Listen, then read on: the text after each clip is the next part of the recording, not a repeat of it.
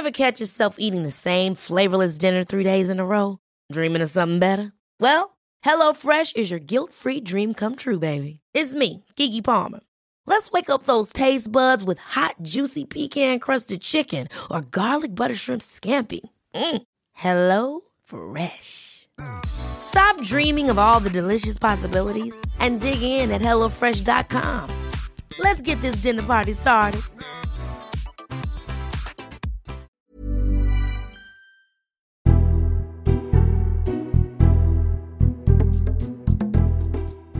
Hello, this is the Red Box Podcast. I'm Matt Chorley, and welcome to CCHQ. CCHQ, Chorley Campaign Headquarters. Yeah, over the next few weeks, we will guide you through the Tory leadership contest with all the experts and armchair generals you could possibly want. And coming up on today's episode, we introduce our CCHQ panel. Our top generals Philip Webster, former political editor of The Times, and Eleanor Goodman, former political editor of Channel 4 News, cast an eye over the campaign. Plus, we've got pollsters and people who know the Tory party inside out. So that's coming up in just a moment. First, as ever, we kick off with our columnist panel. No Rachel Sylvester this week, so instead, we've got Libby Purves and Patrick Kidd. The Columnists on Times Radio. Yes, every Monday. We're normally joined by Libby Rachel, so we have got Libby Purves. Morning, Libby. Morning. Uh, but no Rachel Sylvester today, but we have got instead Patrick Kidd. Morning, Patrick. Morning, Matt. Um, I don't- let's start talking money. It's all about the tax. Let's talk about tax, baby. Uh, Libby Purves, are you pleased th- about how this thing is unfolding thus far? Absolutely not. I mean, they need to talk about things other than tax if if they want people to sort of have a better insight into what they actually stand for. At the moment, it's you know high tax versus low tax, um, and you might say in the case of Rishi versus the rest, um, you know, sort of common sense and prudence versus um, versus wild spending. But I mean, I absolutely agree with what um, Andy Burnham was saying just now that, that, that leveling up, we need to talk more about that. We need to talk more about a wider vision. You know, we just need. none of them are really displaying any particular any any particular clue as to what they do, except I think uh, Rishi Sunak with his "No Fairy Tales" line, which I think uh, will not be very popular with his party, but I think is a sensible one to have brought. I think the videos are extraordinary. Have you seen that uh, Javid has suddenly rolled out an old Brexity one of his that he did before? No. um, you know, one I one I one I made earlier. Oh, I hadn't that seen- turned up online online yesterday. It, it's his old Brexit one, I think, um, but it's got his life story in it. You know, because Rishi, Ah, having yeah. rushed out the life story, uh, good and early, having prepared it months ago, no doubt.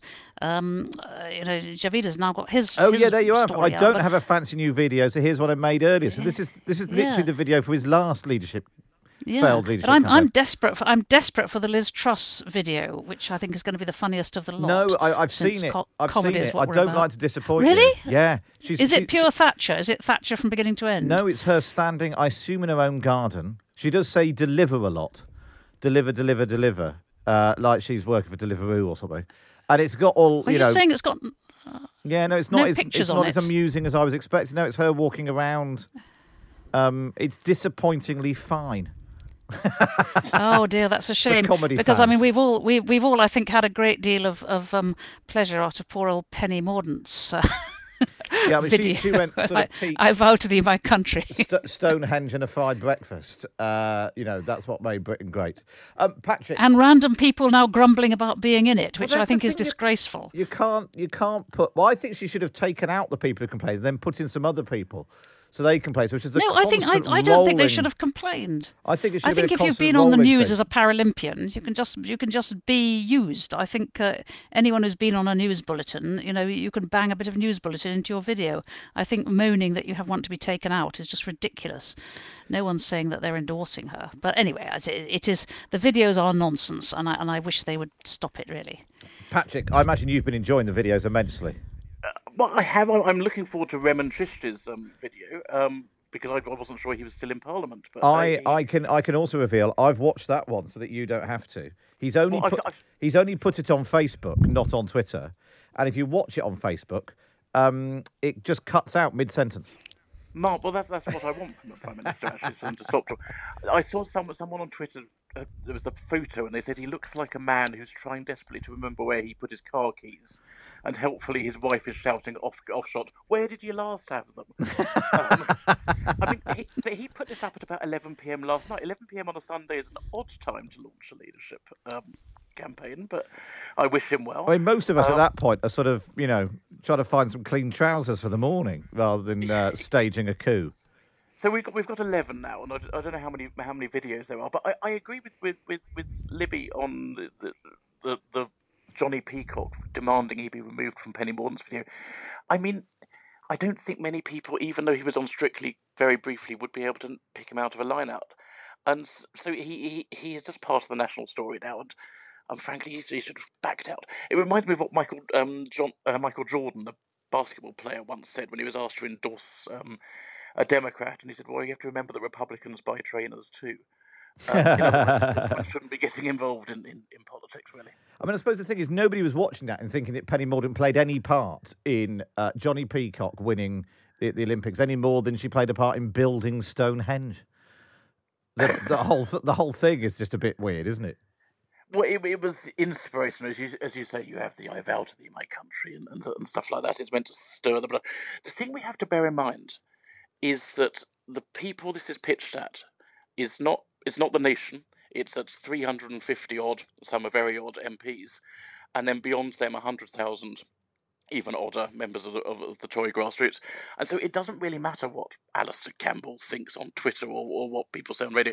You've got to get elected to get in. And and so they're pitching at the audience. And clearly Mordaunt has thought, thought that this England, my England thing is, is what's going to do it for her. It's not doing it for you, though, Libby. Uh, not really. No. I mean, uh, I, I, I think you, you would have to look at what they, what they do, and what they're like, and what they, what they have voted for before, and how they have behaved before. Uh, I think you have to look at all those things. But as as as uh, Patrick rightly says, we are not the electorate. You know, unless you're a Conservative Party member, we, we're not their electorate. So we just have to sort of watch what's going on and, and then make judgments later. They, one of the brightest pieces today, I thought, in in the Times is is Clare Foges saying, look, whoever it is, for heaven's sake, do not do what Boris Johnson did and bring in a lot of yes men and and and weeds and people with no talent. Bring in the proper talent which does exist in the party. You know, don't you know don't be afraid of the tall poppies and i think that's a very important thing and that's what we're all kind of clinched and waiting to see but the joy of it is they've got to get it down to two by i think the middle or end of next week yeah. and so a, a lot of these this fringe stuff will will be able to fluff itself away It'll be interesting to see, though, won't it, Patrick? How you get the sort of the genie back in the bottle after all this. I mean, they've already taken great lumps out of each other. Uh, briefing here, smears there. Um, and if it is, I mean, whether it's, I don't know, my, my hunch is, if you force me right now, I'd guess it's probably Rishi and Liz Truss in the last two. But uh, you know that that's not going to be a you know that's going to be a tough old fight between two wings of the party. And how you get uh, do you do a full Boris Johnson, kick out anyone who wasn't loyal and just put the loyalists in, or do you try and bring them all back together? But how can Rishi Sunak have all these people around the cabinet table who've just said his entire economic policy was mad and wrong? Well, you have to do the big tent and try and build a consensus, but I, I wouldn't do it by offering an enormous number of jobs. Now, there were something like 122 ministers under, under Johnson, um, whereas if you go back before the Second World War, we managed to get by with only about 40. And I quite like Tom Tugendhat saying that, that we need to get back to doing less but doing it better. Um, and, and so it, it's very easy to try and placate everyone by giving them a job, but actually what you want is a range of ideas uh, and and uh, and also just look competent. Uh, that's all I think anyone wants for, for the time being. And what about the Labour Party? Um, Keir Starmer is speaking right now. Uh, uh, he's decided that today's the day to make a big speech, talk about the economy. Uh, he says Britain's stuck with uh, a tanking economy and deserves better. Uh, and he's he's been sort of almost repeating the, the Rishi Sunak line on sort of fairy tale economics and so on. Do you think? I mean, there's a danger for Rishi Sunak, Libby. The, the uh, not for Rishi Sunak, for Keir Starmer. Uh, the the best the best days are not ahead for him, but behind him. That actually being the dull manager man up against Boris Johnson might be as good as it got for him. Libby. Yes, I, I think. I mean, I think what I think in the hearts of a lot of people now there is a great yearning just to get the most competent people from every party to have some kind of fabulous dream coalition, to have the hard-working beavers like Michael Gove, who was doing fantastic stuff at housing, you know, and he was doing good stuff at levelling up. He really was working at it. We need to get people like that in, but then we need to get good people from the other side in. We just we're I, I want a gigantic, brilliant coalition of all the good people. Um, and uh, absolutely uh, none of the dead batteries from either side. Uh, I think that's what everybody wants, and of course, that's what we're just not ever going to get. So I just speak as a miserable, sad little voter here. well, one advantage of having all these people put themselves forward is, of course, some of them are doing it not to get in the top two. They're, they're honest about that, but to get a cabinet post. So a cabinet that's got Tom Tugendhat in it is going to be stronger. A cabinet that's got Kemi Badenoch in it is going to be stronger. Um, even if they don't make it through to through to the end, they're raising their profile and, and hopefully that uh, getting a spot in, in in the new cabinet. Maybe that maybe that's the solution. Maybe they don't have a leader. Maybe they just all go in the cabinet and they just have sort of have I got news for you style. Uh, one, you know, they have a guest guest prime minister each week. Bruce Forsyth. Just take it to Bruce. Well, Boris Johnson, he was very good on Have I Got News for You. Maybe you could have a go as well. uh, Libby, I just very quickly want to talk about your column. Um, because, you know, meanwhile, back in the real world, um, uh, where the energy crisis is still there and looming, and it might be blooming up now, but it's going to be cold come the winter. And exactly how people are going to get through all of that is going to be is a sort of yet to be resolved issue. Well, I was just interested in thinking about the business of compliance, you see, because in the pandemic we had the most extraordinary. Oh, I think we might have lost Libby there. Um, Patrick, what do you like? If you get told to save energy, do you do as you're told? Well, yeah, I, I quite like cold, to be honest. I'm, my wife will disagree, but I'll be very happy turning down down all the heating in the house. Um, but you began this this um, bots talking about tax, and, and I think actually more importantly, it's cost of living. Uh, and I know, obviously, if you if you pay less tax, you have more money to spend. But I think what people are concerned about is going past petrol stations and seeing it's pushing two pounds a litre, or or um, the, the the heating costs of their house, or food prices. I mean, inflation is such a big thing. So I would really love to hear some ideas from the candidates about how they're going to to bring inflation down. Not Nadhim Zahawi saying I'm going to cut twenty percent of spending and, and slash your tax bill you slightly get the feeling that they're um, not exactly the, the world's greatest uh, economic minds, and the the the the interplay between tax cuts, inflation, interest rates, uh, and so on are, are so you know, some uh, and productivity, which is the big key thing. Um, actually, just because Keir Starmer ha- has literally been speaking just in the last few moments while we've been uh, talking, let's take a listen to what the Labour leader's been saying in Gateshead. Britain deserves better than this. We need a fresh start.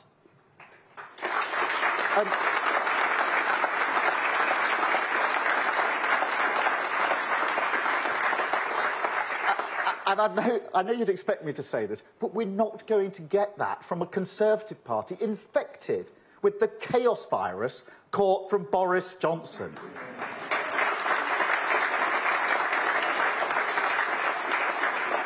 Only Labour can reboot our economy and end the cost of living crisis. Only Labour can revitalise our public services and re energise our communities. Only Labour can unite the country and clean up politics. Stirring stuff there from Keir Starmer. What do you make of that? Uh, I just wish people would talk normally. Every, no. it was just striking me that he was sounding a bit like Denis Norden.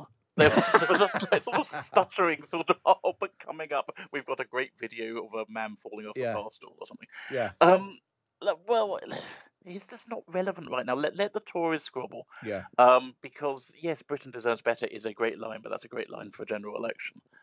Um, I, I, I think you know Labour should just have the summer off and start again once the Tories. So, just ban rebooting the economy. Uh, ban uh, cost of living crisis, ban revitalise public services. Just talk like a normal, normal human being. Uh, Libby, I think we've got you back. You were so desperate to come back to listen to Keir Starmer. No, she's gone again. yeah, no, I'm not. I'm, oh, I'm not are, gone. I'm are, here. There we are, Libby. There we are. Yes. Um, uh, no, I'm, I'm, I'm totally here. Good. Um, what I don't know if you heard the Keir Starmer. I don't know what you made of that. Well, uh, yes, the, the the cliche that Britain deserves better and so on. I, I he's no, I, I, want detail. I want I want detail and, and sort of grit, gritty gritty policies. Um, not all this. Well, I think we're we're just sick of the of the grandstanding on both sides at the moment. We really need to get back to um, you know very boring factual, financial and, and social things. Um, I, my column today was about compliance. It's about whether after the extreme compliance and great obedience that we all showed in the pandemic, whether people are going to show that in actually uh, using less power and being more careful with, with about about fuel in this hard winter. You know what what is going to happen? How are people going to behave? And a lot of that depends on whether we respect the leadership, and we need a leadership we can respect, and that's what we're all sort of groping for at the moment. Libby Purves and Patrick Kidd, you can read them in the Times every week. Just get yourself a subscription. Go to thetimes.co.uk forward slash Times Red Box. Up next is the first meeting. It's CCHQ. It's that time of the year. Your vacation is coming up. You can already hear the beach waves, feel the warm breeze, relax, and think about work. You really, really want it all to work out while you're away. Monday.com gives you and the team that peace of mind. When all work is on one platform and everyone's in sync, things just flow wherever you are. Tap the banner to go to Monday.com.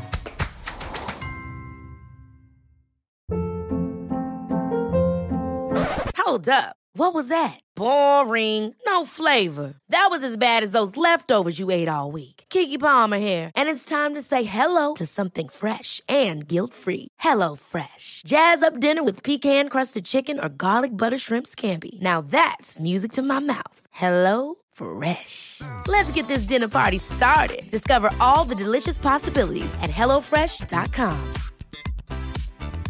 Many of us have those stubborn pounds that seem impossible to lose, no matter how good we eat or how hard we work out. My solution is PlushCare. PlushCare is a leading telehealth provider with doctors who are there for you day and night to partner with you in your weight loss journey. They can prescribe FDA-approved weight loss medications like Wegovy and Zepbound for those who qualify. Plus, they accept most insurance plans. To get started, visit plushcare.com slash weight loss. That's plushcare.com slash weight loss.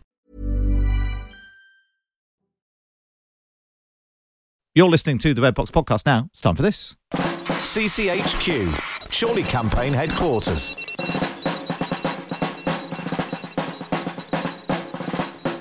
Yeah, stand by your beds. Welcome to Chorley Campaign Headquarters. It's your base for all things on the Conservative battlefields. For this mission, I've assembled the best of the best in political analysis, the best armchair generals, to be your guide to the ups and downs, the highs and the lows, and all the people who've shot themselves in the foot. Our top generals, wise generals that they are. Philip Webster, former political editor for The Times, joins us. Hi, Phil. Hi there. Uh, we've also got Eleanor Goodman, the former political editor of Channel 4 News. Hi, Ellen.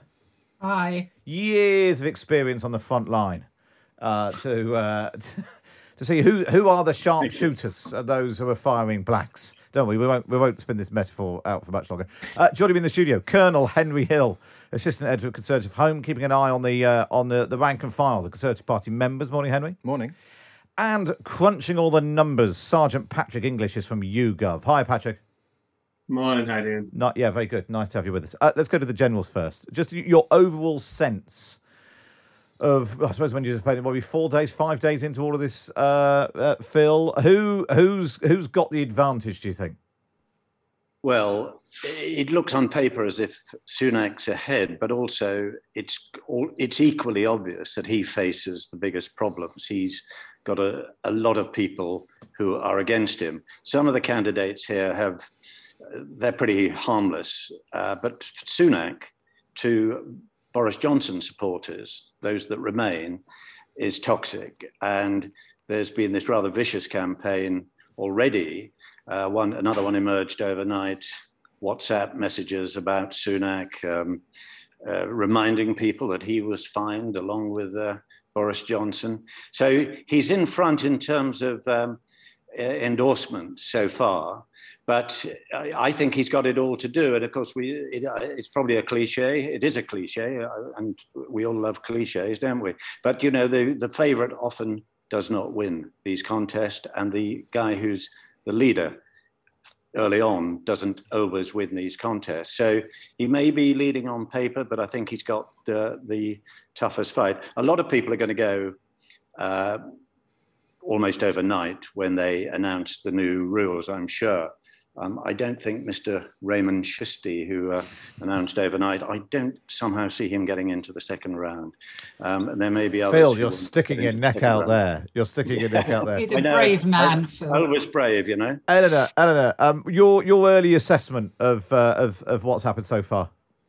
Well, I agree with. Uh, Phil, that um, Rishi is the man who's got to do the most defending of his position, that he may be ahead in the parliamentary party, but um, there's a lot of uh, dirt being whipped up against him. And I don't think he did himself any favors with his video because I noticed I went for a short drive to the village on uh, Sunday, and the number of times the word slick was mentioned in association w- with Rishi. And I think there's a problem for him that slick can become smarmy and kind of associated with shiny hair and brilliantine. And it, it just it's not helpful for him to be seen as that slick man, given the, his uh, financial uh, wealth.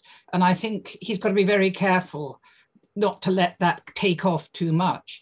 Uh, because as we know from the papers this morning, there, there are all these accusations being uh, put against him, and he is, if you like, is the one, as, as Phil says, for the for the Boris supporters to ensure keeps off that final two. And as much as the campaign is about pushing ahead yourself. It's about trying to keep off the person who you think is most likely to beat you among the Tory party faithful off those that final two. And there's going to be a lot of effort, I imagine, to keep Liz Truss off that final two, because in those in that situation of Rishi versus Liz Truss, maybe Liz Truss could come out and win. That's where Phil's candidate Penny Mordaunt might come in. I have to admit to having lost my candidate in the race before it even started, in that I was backing Ben Wallace, and he is his nomination, his support is going to be one of the things that will be most sought after in the next week. Yeah, it'll be interesting to see uh, see how that pans out. Yeah, no one could accuse Penny Mordaunt's video of being uh, slick. Just to take you through those uh, those videos, we had. Uh, what Rishi Sunak auditioning to do the CBBC book at bedtime. Let me tell you a story. Uh, you had Kwasi Kwarteng this morning endorsing uh, Liz Truss, um, but slightly oddly. What is it about Liz Truss that you think makes her a, a viable possibility as Prime Minister? Hang on, hang on, hang on. Um, no, sorry, just uh, in, a, in a lobby here. That was on breakfast this morning. Uh, Liz, Liz Truss thinks she's going to run Parcel Force. We need to deliver, deliver, and deliver. Uh, Grant Shapps is pitching himself as the man to win musical chairs. I can help you win your seat. Uh, the Rehman Chishti is one of my favourite videos of all because uh, he couldn't even find someone to film it for him. He's propped the phone up apparently in a field, uh, and even his phone gave up. And this is genuinely how his film ends. Because our great country is a great country because of its great people who believe in resilience, who believe in resourcefulness, and who are. and that's how it finishes. And I then... love the idea of how Grant Shapps can help you find your seat when he couldn't even help people get find their airline seat. that's a good point. You ought to send that to one of the rival campaigns. Uh, well, laughing I'm sure along, they'll have picked it up. Laughing along with all that is uh, uh Henry Hill from uh, Conservative Home, uh, the sort of grassroots Tory website. What are your readers saying? Who do you think has had the best start? I think Rishi Sunak has had the best start, but that isn't setting a particularly high bar. There's been something of a clown car quality to some of the uh, briefing over the weekend. You mentioned Penny Mordaunt's video, which is a sort of two and a half minute Werther's original advert that she isn't in, uh, which is quite surprising. There's uh, Rehman Chishti's, you know, um, video, which I, which as I think I said is uh, the sort of thing that you get when you're on the run from the military. But it's it, I, you know, when they've seized the radio stations, you're filming in a field and you get cut off. Um, but I think Rishi Sunak has had a slick start. He's been prepared for a while. He's got the best prepared campaign.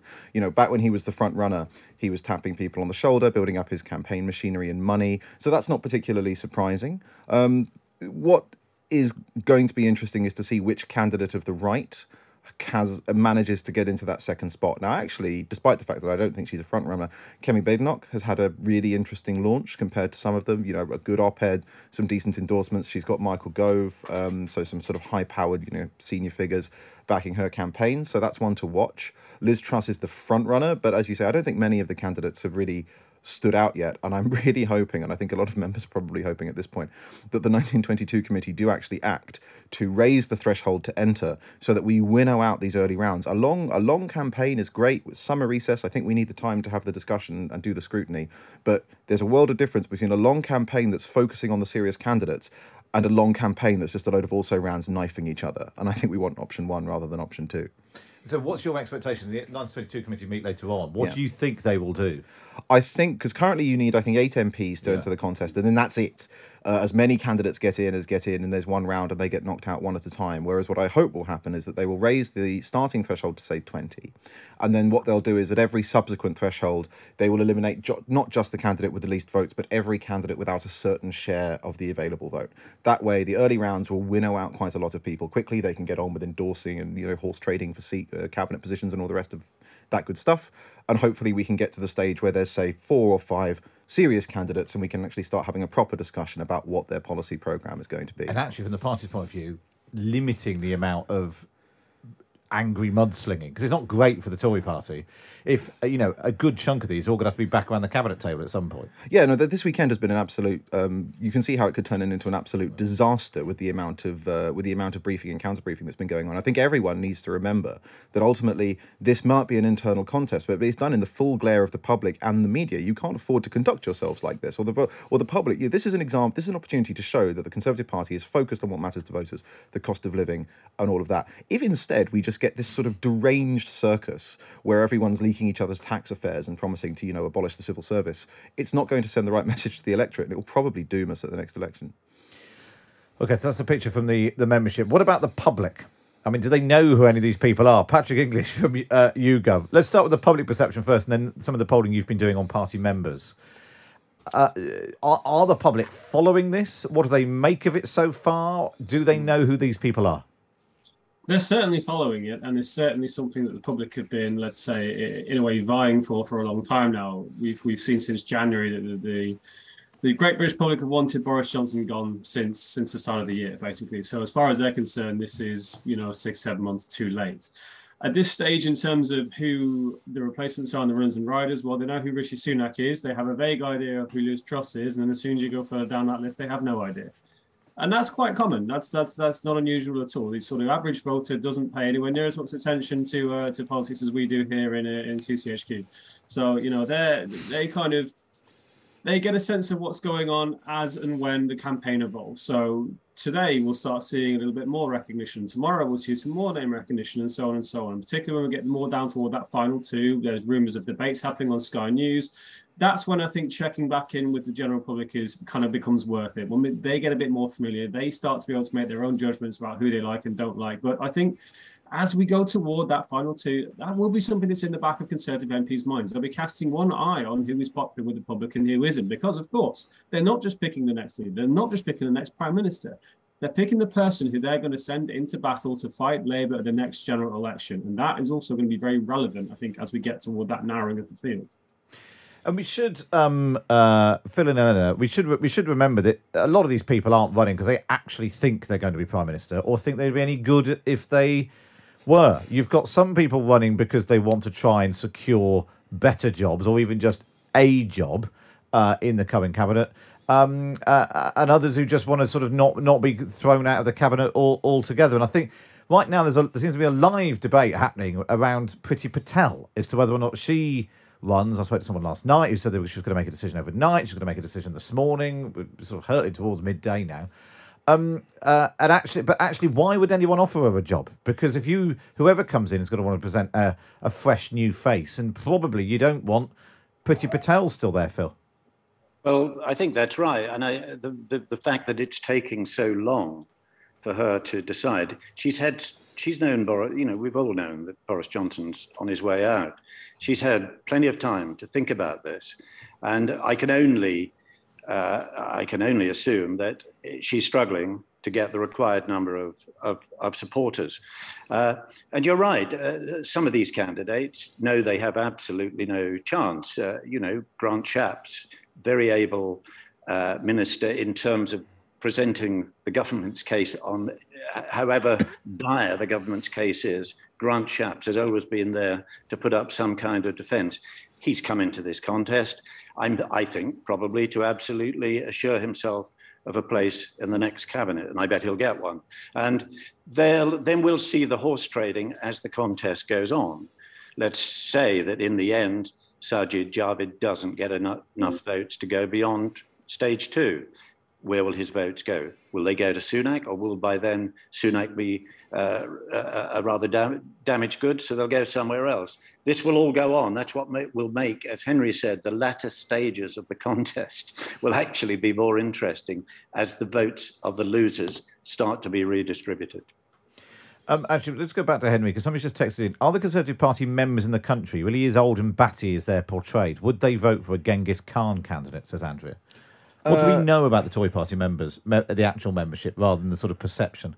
Well, nobody sort of, I don't believe that there's many sort of ethnographic surveys of the of the Conservative Party membership. Last time I checked, the average age of the Tory membership wasn't much older than the average age of the Labour membership. It wasn't. Um, it's not that old, you know. They're not they're not all in the seventies and eighties, but it skews older than the population. I think the most important thing for Conservative members, obviously, they are selected for people with a particular interest in politics. They will skew to the right compared to the public at large, but generally, I think they want a winner.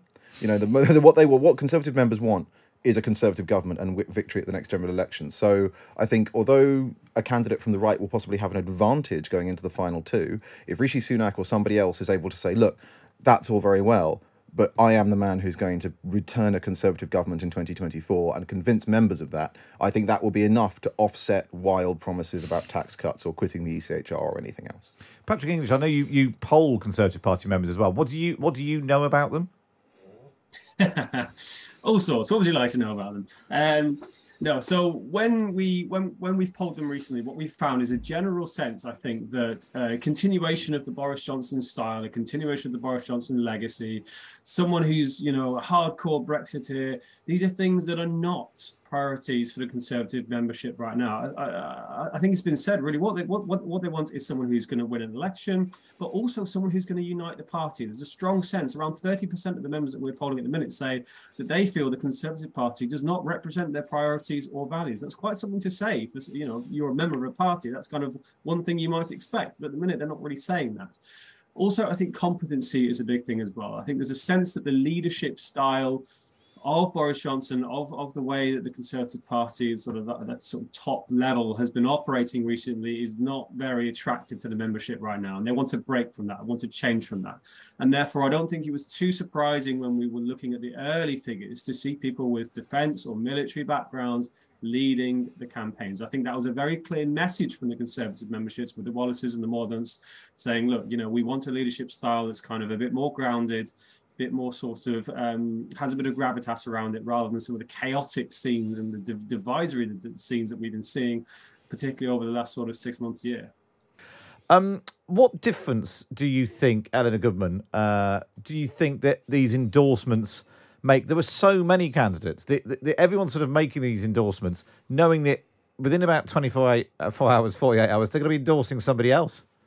Well, I think what what what they're why they're important is where somebody clearly comes from a particular background, like Liz Truss clearly comes from the right. She wants to consolidate on the right, but she also needs to to demonstrate that she can get su- support of some somebody more grounded in the one nation conservatism, and that's probably very doubtful that she would.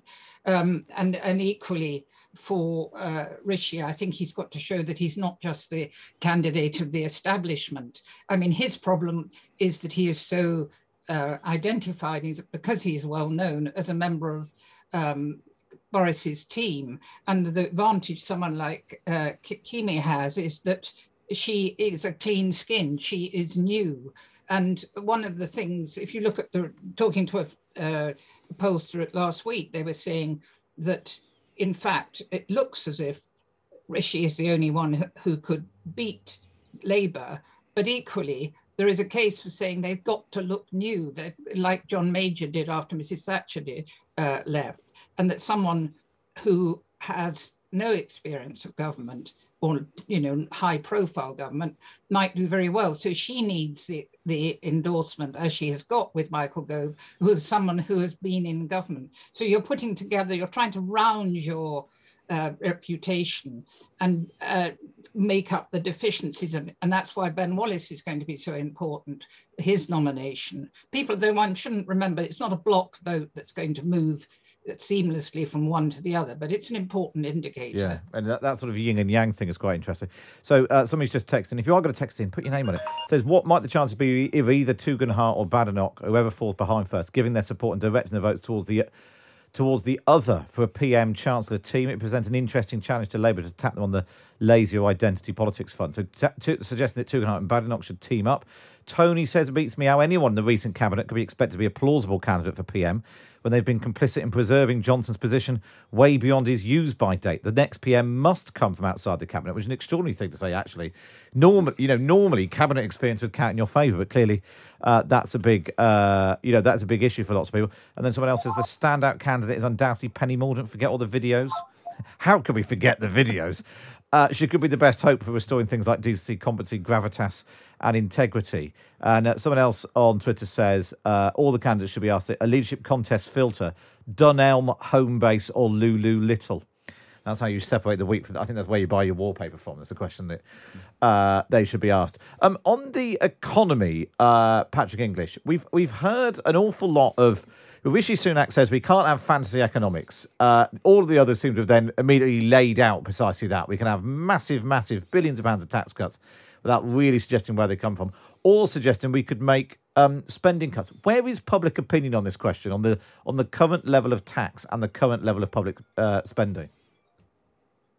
I think there's a there's a, a, general sense that neither are very important right now. When we poll the general public, the one thing which keeps coming up every single time we ask is the cost of living crisis, and they simply want a government who is going to get to grips with that, who's going to deal with that, and put concrete measures in to help sort of people in their back pockets right now. I think we haven't pulled directly on this, but I think sort of a campaign which focuses exclusively on tax cuts, particularly for talking about business rates and what have you, isn't going to go down very well with the public because that it's not really going to help them right now with the money that's in their pocket. And they're feeling this quite dramatically. We've seen things like petrol prices and we've seen things like heating bills. And these are things which are only going to get worse as we head toward the autumn and the winter. So the priority for the public right now is sorting out this cost of living crisis and tax cuts, public spending. It's not really coming too much into the equation right now. So that's really where, if I was a leadership campaign, I'd be putting my energy to, into the focus on, particularly if I've got one eye on the general public.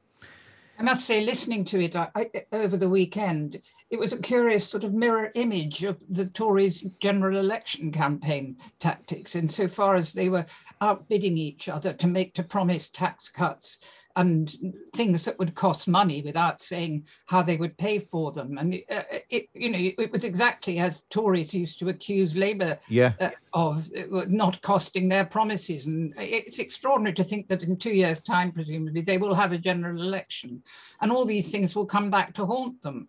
And they just don't sound credible to me at the moment. Yeah, I mean, the most striking, most extraordinary thing for me was the business secretary, Kwasi Kwarteng, back in Liz Truss, telling the Sun today we can't simply be accountants trying to balance the books the whole time. yes, Henry Hill, that's li- that's literally what the Conservative Party exists for, isn't it? That they balance the books, and it's the Labour Party who always leave us bankrupt. Yeah, that was the line for a very long time. That was David Cameron's conservatism, which now feels like a lifetime ago, although it was only six years since he left. But this is the state of the sort of internal revolution that's happened within the Conservative Party at this well, point. I remember now... going round uh, uh, with Mrs. Thatcher all those years ago, and she would be waving a, a, shopping basket above her head and saying, "Any any good housewife knows you have to balance the books." Yeah. I, I, These people who are now claiming that they would slash taxes are the very people who claim to be standing in Mrs. Thatcher's Just- image. You can see Liz Truss any minute now when she realises there was a good photo opportunity with a shopping bag to be done to doing that one. Doing that, Henry. It's going to be an absolutely it's going to be an absolute nightmare of the general election because obviously we are all of this nonsense is going to be said during the, the leadership campaign and then we're going to have they're going to become prime minister and suddenly be like actually you know we've got families that can't afford to heat their homes or drive their cars or feed their families and all of this stuff is going to be completely cast aside so it's going to make them look out of touch and then disingenuous. Yeah, yeah, yeah. Right, here we go then. Let's go around the whole group. Marks out of 10. You're, they're chances of becoming Prime Minister, do you think? We'll go Phil, Eleanor, Henry, Patrick, in that order. Let's kick off with Suella Braverman. Phil? One. Eleanor? Uh, I'd give her one as well. Uh, Patrick? Two. Henry? Three. Oh, okay, that's slightly better. Right, Tom Tugendhat. P- Uh, Phil? Uh, four. Oh, okay. Uh, Eleanor? I think we've worked too long together because I, I was going to say four or five for him, but I'll go, I'll say for four. Patrick? Five. Henry? Four. Okay, it's, it's sort of edging up. This is not the order they declared, by the way. Uh, Kemi Badenoch, Phil, Uh, five. Eleanor, Um, I will go for six. Patrick, Five. Six. six, uh, six for Henry. Right, Rishi Sunak, Phil. Seven. Oh, okay, that's, that's lower than I was expecting. Eleanor, I'll go at eight. uh, Patrick, Seven. Henry, Eight. excellent. Jeremy Hunt, we've barely discussed Jeremy Hunt. Phil, five. the noises are more instructive almost than the numbers. Eleanor, Well, I'm just wondering if there won't be a backlash against all these uh, promises and things, and they won't start looking for someone solid and reputable. Uh, and you could argue that that was him, and that therefore I'll go for six. although he's promised quite a lot of big ta- tax, all cut, Cut all, all taxes cut all is his taxes latest- is, is his is his latest latest promise. Uh, Patrick Yes, on Jeremy Hunt. he's Reassuringly solid about him that he does know his way around government, doesn't he? And he's not compl- he is not sullied by the the um, Boris affair to that extent. Well, there is that. There is that. Patrick, uh, your your marks out of ten on Jeremy Hunt's chances. Three. Four. No. And four from Henry. Right, Sajid Javid, Phil, Three. Eleanor. Um, two. Oh dear. Patrick Two. uh, and Henry. Three. Three. Okay. Grant Shapps, Phil. God, there are a lot of them, aren't there? We're nearly there. We're nearly there. Grant Shapps. Uh, I'm afraid not. wow, that's the worst you've given so far. Um, Eleanor. Well, Where are you going to go with I- I Rehman would have given, Chishti? Uh, Suella Bo- Br- Braverman Naught, and I didn't know we were into Naught, so I, I will give um, Shapps one just to be kind and charitable. Patrick. One. Henry. One. Okay. Uh, Nadhim Zahawi, the current Chancellor. Phil. Uh, four. Eleanor. Two. Patrick. Two. Two. Henry, two. Right. Rehman Chishti, you can have negative numbers if you want to. Phil. Uh, I'm afraid not. Eleanor. Minus one. Patrick. Uh, one. I'll be kind. What? if you look now, you can see you YouGov's uh, uh, share price tanking on that basis.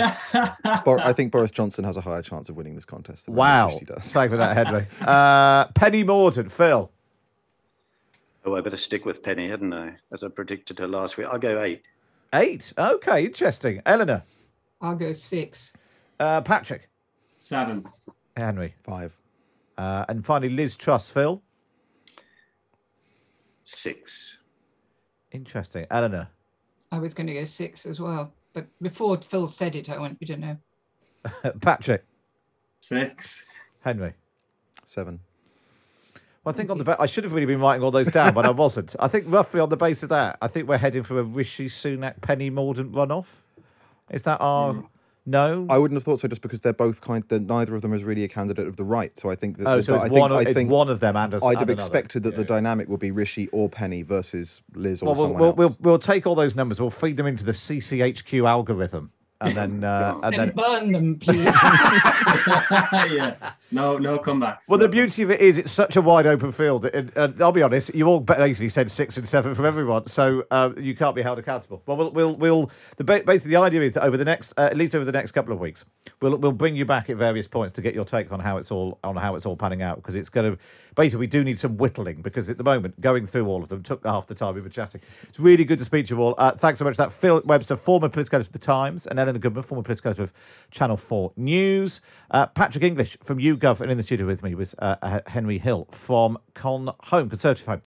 That's all we've got time for on this episode of the Red Box Podcast. Don't forget you can listen to me live Monday to Friday, 10 till 1 on Times Radio. And we bring you the best bits here on the podcast. And if you're feeling particularly nice, why not wait and review us wherever you get your podcast from?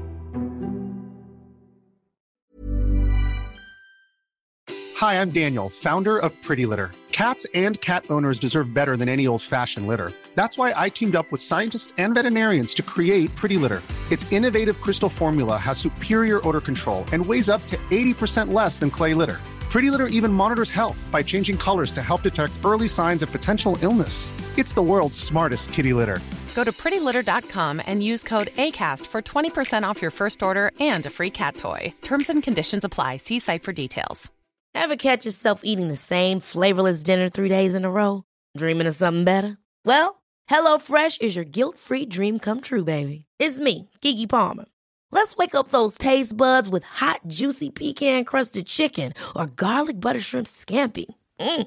Hello Fresh. Stop dreaming of all the delicious possibilities and dig in at HelloFresh.com. Let's get this dinner party started.